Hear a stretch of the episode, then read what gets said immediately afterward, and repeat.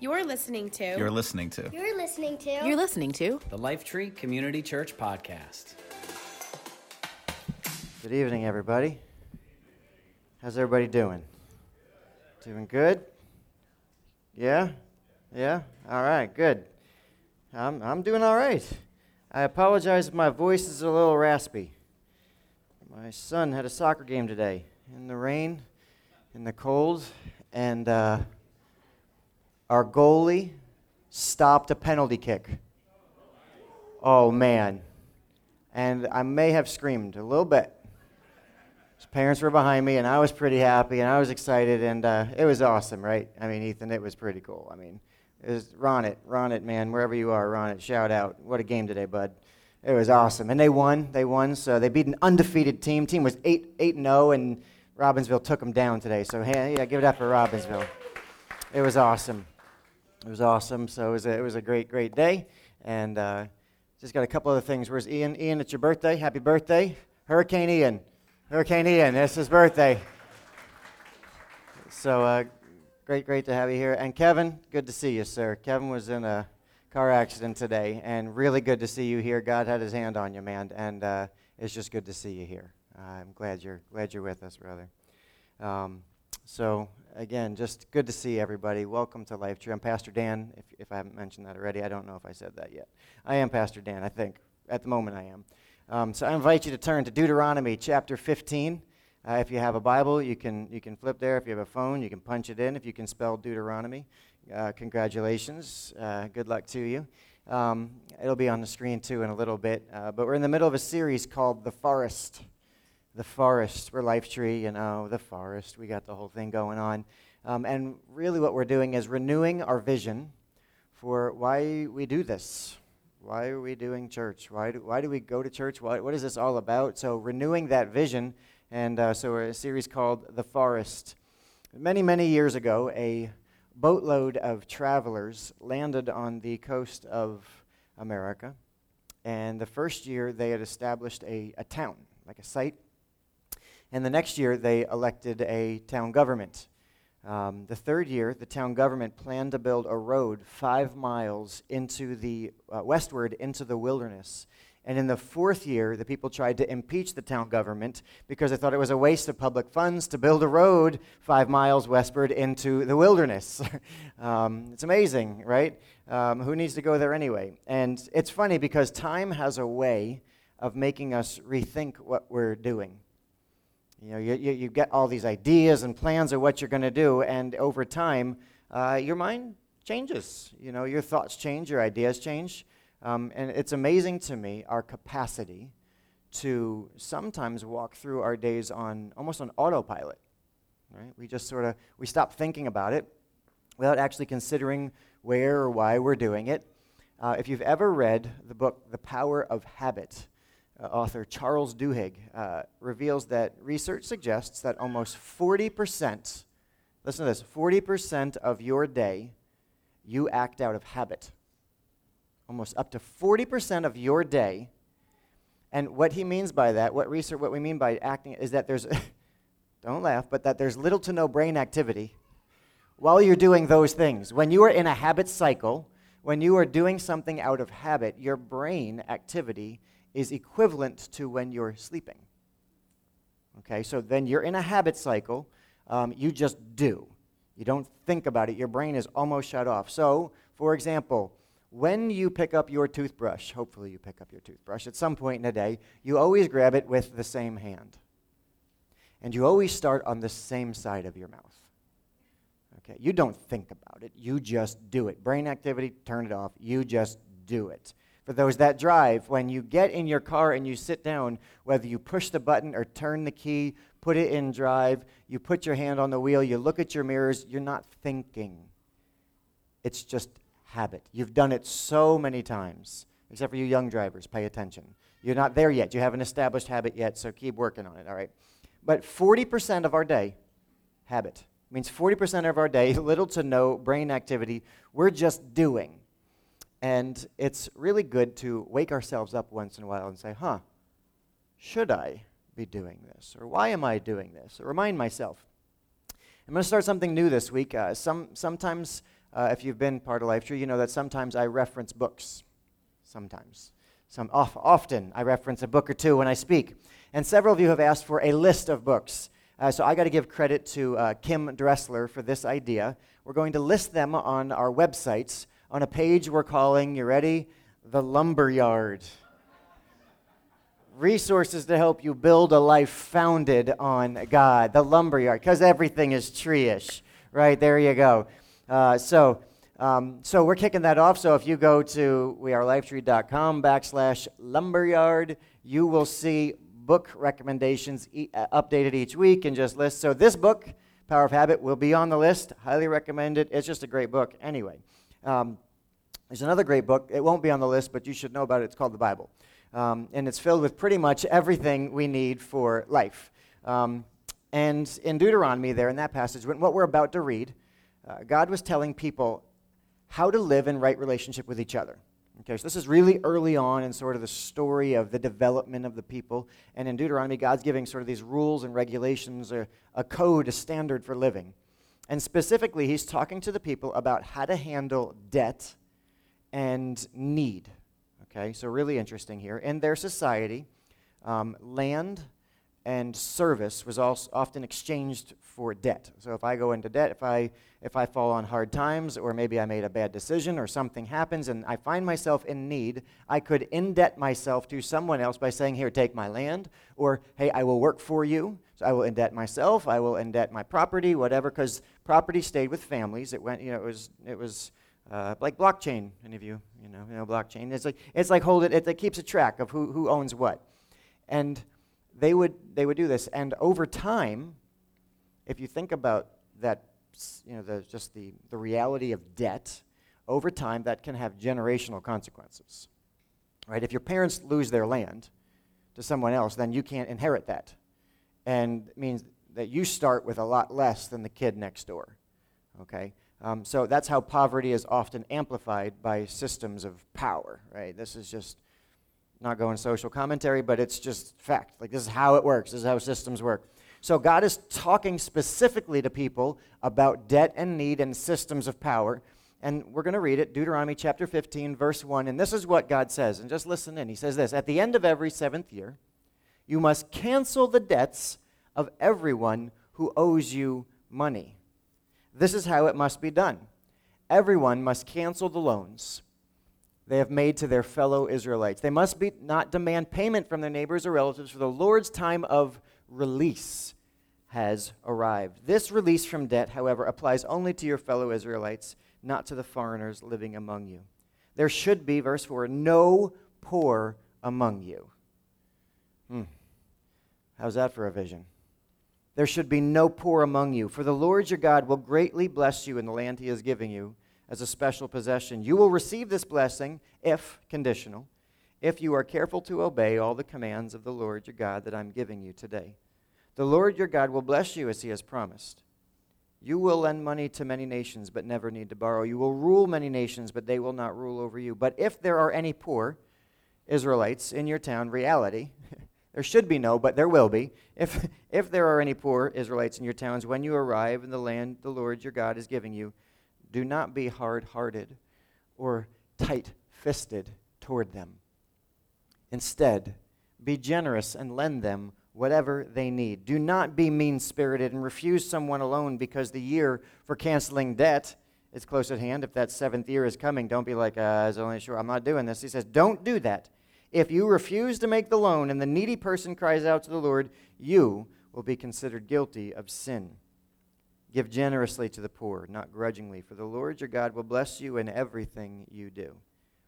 Verse 11, we close with this There will always be some in the land who are poor. That's really, that's real reality. That is why I'm commanding you to share freely with the poor and with other Israelites in need. Let's just take a moment and pray. Heavenly Father, thank you for your word to us. Lord, I ask that you would give us understanding. Lord, help us to understand what that means for us today. 2022, New Jersey. Lord, how does this connect to who we are today and how we're to live? It's in your name we pray. Amen. Amen.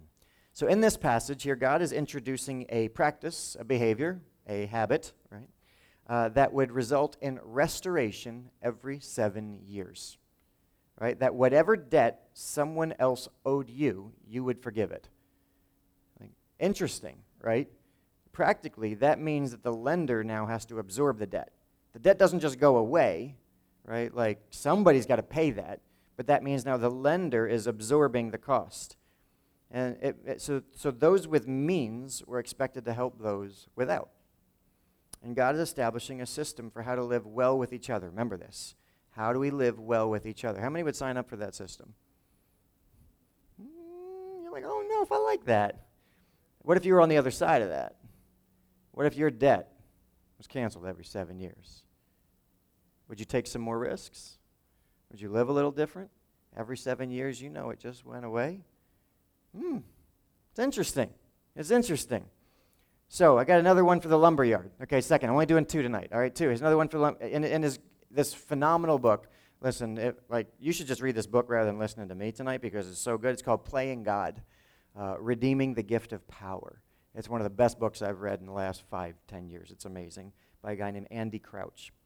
And he says this institutions create and distribute power, the ability to make something of the world. That's what power is it's the ability to make something of the world.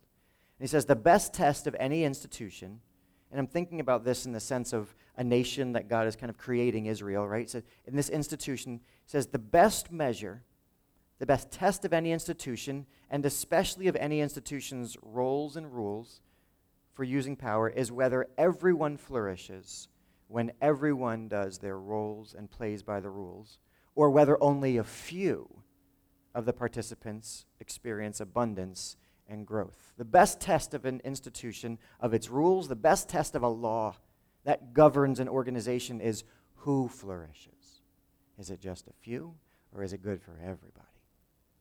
Hmm. That sounds like a, a good test, right? It's a filter we can use for lots of things. And God was revealing here a law and a system that was designed to ensure flourishing not just of a few, but for everybody. He says, hey, I'm not looking at just a few people here, I'm looking at everyone. All right. So it's an interesting uh, rule, law that God is instituting. It's very curious. Um, now, we can't really draw a straight line from that to today and say, so we should do that. We don't really live in that kind of society. It's not, and, and it's not meant to be read as a rule book for us today. Like, we're not just supposed to do everything in the Old Testament and just follow those. Um, God is not necessarily asking you to release anybody who's owed you a debt for more than seven years to be like, okay, right? And it doesn't mean that you necessarily get to be released from debt every seven years, although that would be cool. Um, for some of us. You'd be like, yeah, I'd sign up for that. All our houses, seven years, seven year loans. That's all we got. So that's it. I mean, you got, boom, that's, you know, a different market. Um, but what we can see in this law is the heart of God. As we look through the Old Testament, there are things that do transcend time. Those, it's not so much a straight line like we just need to do that, but we can see the heart of God because that doesn't change. And so the, the question here is what do we pull out of that? What does that mean for us today? What, what do we learn from this?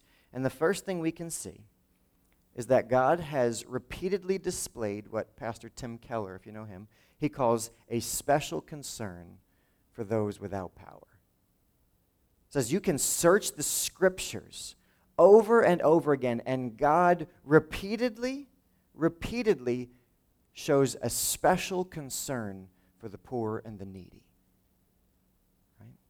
He's even identified with the poor and needy. Proverbs 31 Speak up for those who cannot speak for themselves, ensure justice for those being crushed. Speak up for the poor and helpless. See that they get justice. Proverbs 14, 41. Those who oppress the poor insult who? Their maker. But helping the poor honors him. God says, What you do to them, you're doing to me. If you help the poor, you are lending to the Lord. Proverbs 19, 17. And he will repay you. Right? It's not just in the Old Testament. Jesus himself said this, right? He says, Whatever you do to the least of these people around you, you're doing that to me. God doesn't just so, show special concern for the poor, He says, I am them. I am them. Someone made this observation right relationship with God is inseparable from right relationship with neighbor. You can't just say, I want to do good for God, and yeah, sorry, everybody else, I, got, I don't have time for you. The greatest commandment Jesus said, the entire law, all the prophets, the entire Bible, you can sum it up in this one thing love the Lord your God with all your heart, soul, mind, and strength, and love your neighbor as yourself. He doesn't, like, it's, it's, they're right there together. It's not you don't get to pick one or the other. It's not love God or love neighbor. You do both. And how we care for those in need around us is a reflection of our love for God. How we care for those around us is a reflection of our love for God. There's a, uh, there's a Snickers commercial. Snickers commercial. It says, You're not you when you're hungry. Right? Saw somebody eating a Snickers bar before service. And I was like, Oh, I got a picture of that. You're not you when you're hungry. Everybody seen this? Anybody seen this commercial before? Like, you got funny commercial people like being grumpy, you know, and it's like, and then they transform into somebody else once they eat a Snickers. And honestly, I don't know where you stand on this, but I do think Snickers is like a pretty good candy bar. And like, if you're hungry, it kind of satisfies. Like, it actually does work. But uh, the more I look at this, like, slogan, like somebody in some, you know, conference room somewhere comes up with this branding stuff, and they, you're not you when you're hungry. But the more I thought about it, it's unintentionally profound. Because you're not you when you're hungry, literally hungry. You're not you when you're weary. You're not you when you're hurting or in debt or the victim of injustice, when you are so deeply in need that you don't see a way out. Guess what? When you are struggling under the weight of need, you know what the truth is? You're not you. You might be existing, but you're certainly not flourishing. When we're in need, we're not able to give and to contribute to the world like we know we are created to, and we know it. Have you ever had those moments where you're like, man, I would love to help out right now, but I just can't seem to get myself moving. It's I got too many other things going, and I know in another world, in another situation or circumstance, I could be helping. I could be making a difference here, but I don't have the energy or I don't have the resources, I don't have the means, and I wish I could. But I have too many needs to even give to that. Anybody anybody ever felt like that? I just want to let you know that's all of us, right? We all have something to give. And for all of us, unmet needs in us hold us back.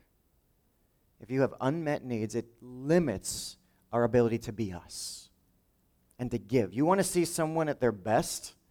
Release them from whatever holds them back. You want to see somebody at their best, right? You release them from whatever whatever needs they have.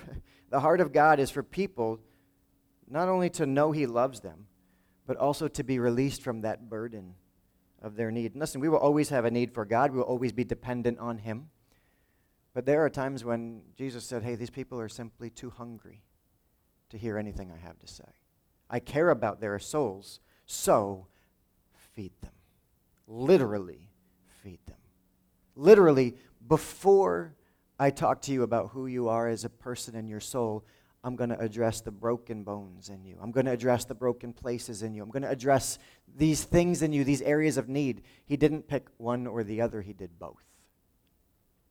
See, God doesn't just restore our bodies, He restores all of us. See, God has always been a God of restoration, right? To give back what's been taken. And it's really not about money. God restores power to the powerless, He restores dignity, He restores hopes and dreams to those who have given up on them. If you have been in any kind of debt at any point in your life, you know that feeling. And you also know the power of a second chance. You know the power of help. You know how that has changed things. And when that happens, it changes you and it drives you to make it count. What we find in Deuteronomy is that God's solution for restoring power and good to those in need was for those who had abundance to help. It says there are going to be people in need. The poor will always be among you. And here's my solution you who have, help those who have need. If there are any poor Israelites in your towns when you arrive, do not be hard hearted or tight fisted. Be generous. Lend whatever they need. Give generously, not grudgingly. Share freely. if, if, if I may, I'd like to get really, really practical for this. I might need to sit down for this. Um, last week, we talked about the value of church, why we do this, right? We talked about what comes from this and how, when you tithe, you participate in keeping this church a vibrant, life given community, right? We talked about this is, this is when, when you tithe, tithe goes directly to making this happen to helping us be a community of people that love and care for each other and, and this place where we can grow together and, and flourish together. And I told you to imagine two buckets, right? That that first bucket is for the tithe, and the tithe completely is dedicated to helping this church stay operational. And what I'd like to do tonight is just tell you about the other bucket, which from now on we will refer to as the forest. There we go. There's the name, the forest. The tithe is what supports our church, the home tree, and the forest is what supports everything else. Right? Everything else. Right? The forest of trees. Are you ready for this? Oh, man. Dads, get ready. Because the forest is for the rest. Oh, see what I did there? Knee slapper. Come on. That's a good one. The forest is for the rest. Oh, man, I geeked out for like three weeks with this when we figured this out.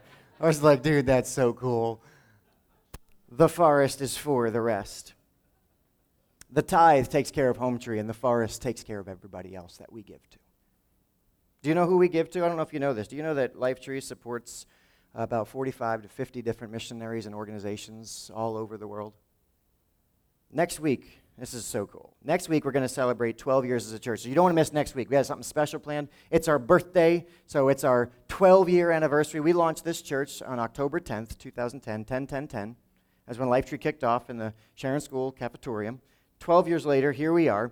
And we did some research. You ready for this? To date, we have given away to the forest, not for tithes, but to the forest specifically, we have given away $995,094. We are 4,000 dollars away from a million bucks. That's you. That's you.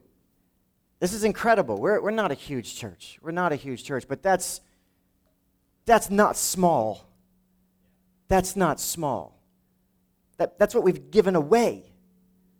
And you know where the money went? The money went to support organizations like Teen Challenge, the addiction recovery, and it went to the Robbinsville Food Pantry, which is right through those doors and helping people every week get food. And it went to Mer- uh, Mercer Street Friends, who does a whole lot of really, really good stuff. I mean, it's really, it's like a dream center. They do everything their jobs and helping, uh, you know, families stay together and housing and, and uh, education and food. They do, they do so many great things. And uh, Meals on Wheels and Ability Tree, uh, with you know helping families with special needs and respite and care like that, and the Miracle League and support those fighting human trafficking. We've given to so many different organizations. We've given almost a million dollars to help those in need all over this state. And this week we had a chance to sit down with just a few of them to share the story really quickly. So I just want you to take a minute and listen to this video, and then we'll wrap it up. The One Project, an organization that brings people from different backgrounds together to do community service projects. One of our biggest events is the Hunger Project, and that's about bringing people from the community together, and they're doing something that they care about, and they and they really want to address hunger and food insecurity. Making sure that our seniors' needs are met. The food pantry falls under our realm of responsibilities here. We have some older people in here who they have no one else and they come here and this is their outlet for a couple hours to talk, to feel like they're special to know that we care, to know somebody cares. Anybody can get clean. The question is, how do you stay clean? And uh, that's what Teen Challenge is about. Uh, this is about becoming the man that God wants you to be so that when things happen throughout life, uh, that you have something to stand on. You have peace, you have purpose. Um, and that's uh, what makes this program so successful. Outside organizations are the reason why Teen Challenge is in existence and can function as it does. Uh, without that, this would not be a program, uh, or else it would look much different than it does today. Taking government assistance comes constraints, controls, and, and lack of uh, the freedom to, to operate the program that you want to uh, uh, make it. Was more of a secular program, uh, less of a crisis-centered program, which is what we believe is what has always made this thing possible. A lot of stuff comes from churches, our local churches um, and temples. You know, all I have to do is tell them what we need and it's there. With the addition of Joyce and Gordon going to Mercer Street Friends, that's really, really like made our food pantry go up a notch. So what, when we interact, we usually interact with a lot of faith-based organizations and churches, and what it really does is brings out those volunteers and it makes that connection um, with the community. And I think that's so important um, because one act of love, whether it's volunteering or giving back, uh, has such a cascading effect. It's not that you're just affecting the people that you're directed towards, there's everybody observing what you do. It's everything that goes beyond that. It's such a multiplication of love. It would fall primarily on either the town to come up with these items or um, the residents, but it would be a lot smaller if we just had to depend on the residents. I keep going back to Joyce and Gordon, but the one week they were on vacation, it was like they were really missed because they're take, giving us our time back, mine and Pat's time back to be able to spend with the seniors.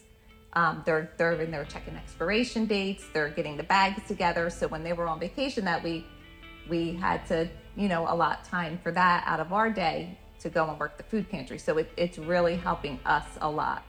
The way our system is developed, it's about having work from the federal government, having work from the state government, having work from efforts from local government, from church groups, other nonprofit groups, but the system relies on everybody coming together. And when you start to isolate and certain things aren't taking, doing what they're supposed to do, the entire system is weakened. And I think when we want to make sure that we're helping and going towards that common goal of feeding people or, or whatever that topic is, you need everybody to be involved. And it becomes insular you don't connect with the community. And, again, each individual group is only as strong as that community is. Uh, if there were no churches uh, supporting Adult and Teen Challenge, uh, this would either become another insurance covered state run program or lose the essence of the Jesus factor in this program. Uh, and ultimately, unfortunately, would probably go away. Uh, you think about some of the gentlemen that are in our program who have come here from, with, with absolutely nothing, coming straight from the street, uh, are now in positions of leadership, positions of authority. Every single person that's on staff of Adult and Teen Challenge was, uh, was a former resident, somebody who was controlled by addiction. Uh, that was made possible because of the support of the churches. When I think of Robbinsville and I think of Life Community Church, what I think about is people that are interacting with the community. Um, and I see that, and, uh, and you really notice the difference, and you see the difference that, that makes not on the people within the church, but everybody that they interact with. Moving forward, the thing that people should take a look at is continue that volunteering, but also take a look at some things that might make you uncomfortable or something that's totally different. I think some of the best experiences I've had in my life have been um, doing some kind of volunteer activity that I had no idea what I was getting into, and it just the experiences, the different cultures I got to meet, the different people I got to meet, um, was such a unique experience that gave me perspective in a way that I never thought possible. If somebody has like a special skill that they want to come in and like um, you're an art teacher and you want to donate some of your time to do an art class, anything that you think the seniors would enjoy, um, we could put a program together and, and do that as well. Um, we're always looking for that too. One thing I would love for the church is just to, to keep in mind uh, and uh, is just to open your hearts to to the addict, to the person that's struggling. Uh, there are going to be people in your congregation who may secretly have issues. To, to give them love, give them hope. They are uh, they're you and they're me. Uh, I am a pastor's son and I am an addict. It touches everybody. so just be compassionate continue to love the way you guys know how to love. Uh, and just continue to support Teen Challenge. And we see those rescue stories constantly. We see the guys coming in half dead, and in two weeks, uh, just a completely different men. Uh, this is a this is a frontline ministry, uh, and uh, everything you guys can do to help, you're literally saving lives. And thank you for your support.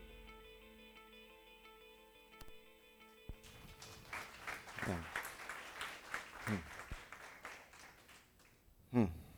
Man. And that's just three different organizations. we could continue to talk, and I got, I got stats here. We could talk about stats about hunger and addiction and rates of foreclosure and homelessness and special needs and so many more things that I could mention. But the point is this you, you get it. God doesn't just care for our physical needs, he, he cares for who we are, but He is undeniably attentive to the poor and the needy. And the solution back in ancient times is still God's solution today. Those who have are to care for those who have need. Um, and that's what the forest is for. When you give offerings, it goes to that. Just want you to know that's what it goes to. That's what it goes. When you give to the forest, hungry people get food. When you give to the forest, when you give offerings, those struggling with addiction get help. When you give to when you give offerings, those drowning in debt get relief. Those who need a place to stay get that. Those tired and weary get rest. Those lost and alone are found. It matters. And I just want to just want you to know that that when you give offerings, that's what it goes to. And I want to make sure this is clear. Uh, we need tithes to operate, right? Your, your tithe supports the church. And, uh, and we, as the church, we tithe off of that. So 10% of everything that you give in a tithe, we tithe, the tithe of the tithe. It's actually biblical, comes from Numbers chapter 18. Um, and so we take that 10% of everything you give in a tithe. So, like when, when you designate things, just so you know, it matters.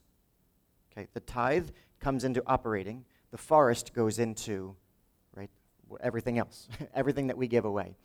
And I just want to say this as tactfully as I can, um, but we're getting late, so my filters are low, just a little low. Um, but you can't choose between tithing and offering, right? I mean, you can, um, but when you get on an airplane, right, and they tell you, like, if, if an event of emergency, right, put your oxygen on first before you help everybody else. Um, if you choose not to tithe but only to give to offerings, um, it's like giving oxygen to others while neglecting uh, what this church needs to exist. And that means we would no longer be able to be the source from which all that stuff happens. Right? Out of here, we're able to do that. But if you if you cut the root, right, well then then there's no fruit out there. And so I just want to make sure that we're clear that tithes go for this and offerings go for that. And and as far as I understand from studying God's word, I just mm, this is hard to say, but I have to say because I'm a pastor. So um, Tithing is not generosity. It's not. It's obedience. A tithe is obedient. Offerings, generosity begins at 11%. Which means, right, like that's where that's where we get to make choices. Um, offerings are whatever we give above and beyond the tithe. The tithe is what we give to help the church, and then out of that, whatever God prompts your heart to give, and so if we choose not to give offerings, hypothetically, what we're telling God is, God, I, I will do the bare minimum that you're asking of me. But everything else, I'm just, I'm just not interested. Like all those stories, yeah, that's great and all, but it's somebody else. And I know this may sound absolutely crazy to you. You're like, are you seriously up there in this world these days telling us that you think we should give 10% of our income to a church and then more? Um, mm-hmm. Yeah. Um, because we're not just talking about generosity, we're actually talking about radical generosity. Because uh, Jesus doesn't ask us to, like, it's, it's not an easy ask. He doesn't say, hey, come follow me and I'll be roses and lollipops. He says, hey, come and die. Those who lose their life will find it. He, Jesus, yeah, he raises the bar. This is radical. So the question is, isn't really about money at all. This actually, I just this is really, really important. This, this has nothing to do with money. The question is not how much money am I willing to give? The question is this how much do I care? How much do I care about those in need? So, if you really think, you know, I don't know if it's really about that. No, it is. Let's bring this home, like literally. Um, how much is too much to give to ensure the good of your kids? Anybody have limits on how much you'll spend to make sure your kids are okay? How much is too much to give to ensure the good of your husband or your wife or your mom or your dad? Do we limit that? We say, nah, I, I you know, it's only so much. I mean, mom, dad, you're on your own. How much is too much to give to help out your best friend when they have genuine need? So, yes, it's not about money. How much is too much for someone to help you, you when you have need? It's not about money. God, God knows that it's about our heart. That's why he doesn't demand offerings. I just want to make this clear. He doesn't demand offerings at all. Paul tells us in 2 Corinthians, right, that you must each decide in your own heart what to give. And don't give reluctantly or in response to pressure, for God loves a person who gives cheerfully. And in First Chronicles, the people re- rejoiced over the offerings, for they had given freely and wholeheartedly to the Lord. In Proverbs 21, some people are always greedy for more, but the godly love to give. When God instructs the people to give generously to the poor, and not grudgingly, God says, Hey, I care about your hearts, not just about your actions. He says, I want you to do this because you want to, because, you, because your heart is for those people. So each week when you give, you're going to see two options. We'll make some changes even on our website, but you'll see, you'll, and if you take out your program, you'll see Everybody take that out right now. You should see an offering envelope in there, a giving envelope. And I'm not asking for money right now, so don't worry. But you'll see there should be, right, tithes and the forest. You, all right, so you get to designate, but I just want you to understand that's what you're doing. When you give to tithes, you're saying, we want to support the ministry of this church, that this church continues to, to thrive. And when you give to the offerings, you're giving too. To the forest, you're giving too. Teen Challenge and the food pantry and, and rescue missions. You're giving to Convoy of Hope, which is right now on the ground, right, in, in Florida, helping out with hurricane relief, crisis relief. That's what you're giving to. It's, it's for the rest, it's for everyone else. And listen, I just want you to know this I don't see any of it. I don't know who gives what in our church. Uh, for 12 years, I sleep a whole lot better at night not knowing. It's great. I don't have to worry about it. So I can speak about this freely. I'm not talking to anybody. Um, it's between you and God. It's not between you and me, it's between you and God. You get to choose. And here's the thing you need to choose, and you're going to have to choose. And you can't pretend like you didn't hear the message, so I'm sorry. Because now you know. So I just ruined it for everybody. Like, yeah, you, you know now. Um, and here's just the thing, right? Give freely, give with open hands, with open hearts. And it's not a one time thing. It's like, okay, this one time I will give. No, this is just, this is a lifestyle. Generosity is how we live, it's what we do.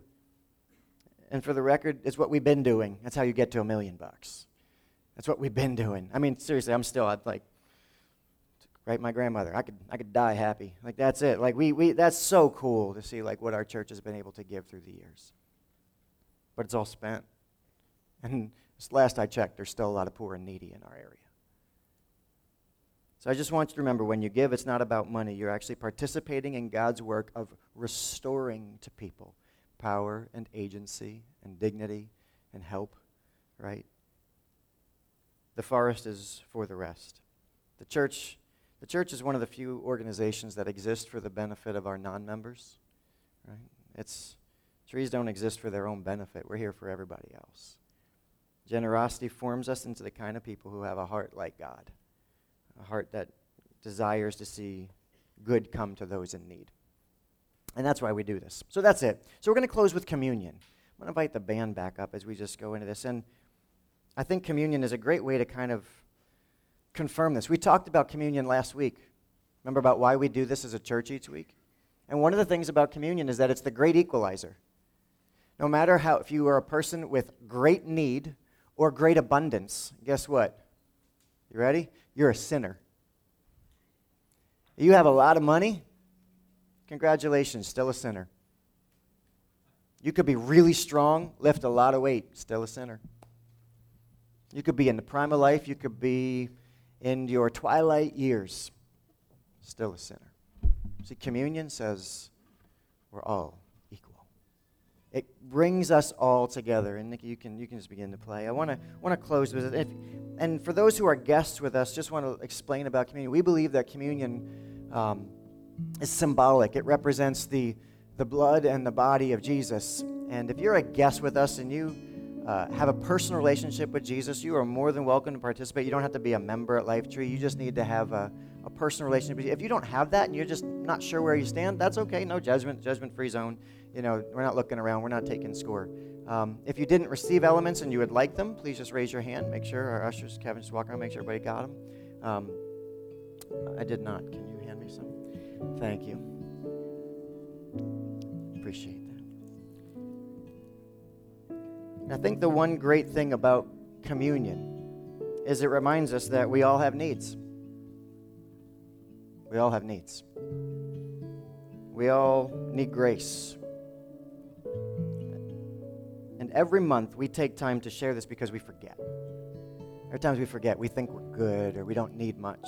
And it's important to remember this bread represents the body of Jesus. Now, we had a need, and it was costly. And he didn't flinch. He laid down his life willingly. He didn't have to, he, he made a choice. He chose to make himself the offering. He didn't hold back. He didn't say, Oh, that's too much. He says, I will give of my own will. I lay my life down. Nobody, Jesus says, nobody is forcing me to do this. I'm doing it of my own will. choosing to do this. That's what, that's what this bread represents. So let's just take a moment and pray. Heavenly Father, we thank you for this bread. Lord, if Jesus didn't withhold his life, how could we ever be here? But Lord, since he didn't, since he gave everything as an offering, Lord, help us to give what we have to give. Lord, forgive us for those times where we've withheld from others. Perhaps we've been so concerned with what we have that we just didn't think about the needs of others. Lord, I ask you to turn our attention outside. That we not only take care of ourselves, but Lord, we also are quick to cheerfully and joyfully give to those in need. Lord, it's it's our gift, it's our opportunity. It's truly more blessed to give than to receive. So let us do that. We thank you for what you've done for us and your great love for us. In your name we pray. Amen. Let's eat together.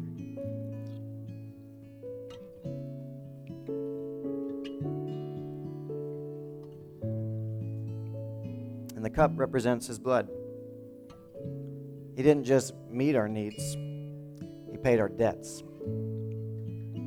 We're free. We don't owe anymore.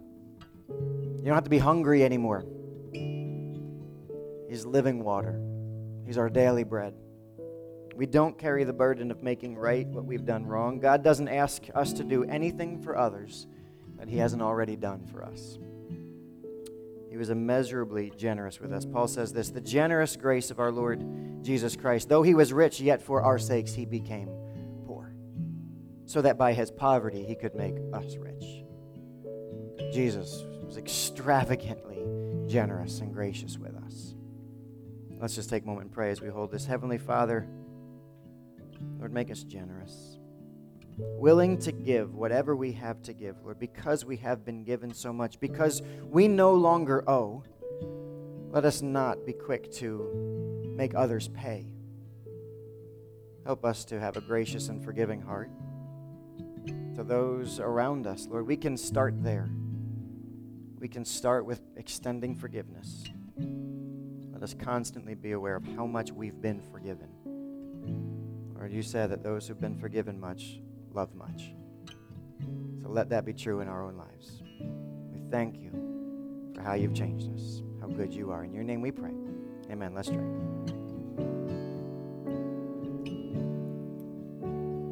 I'm just going to time invite our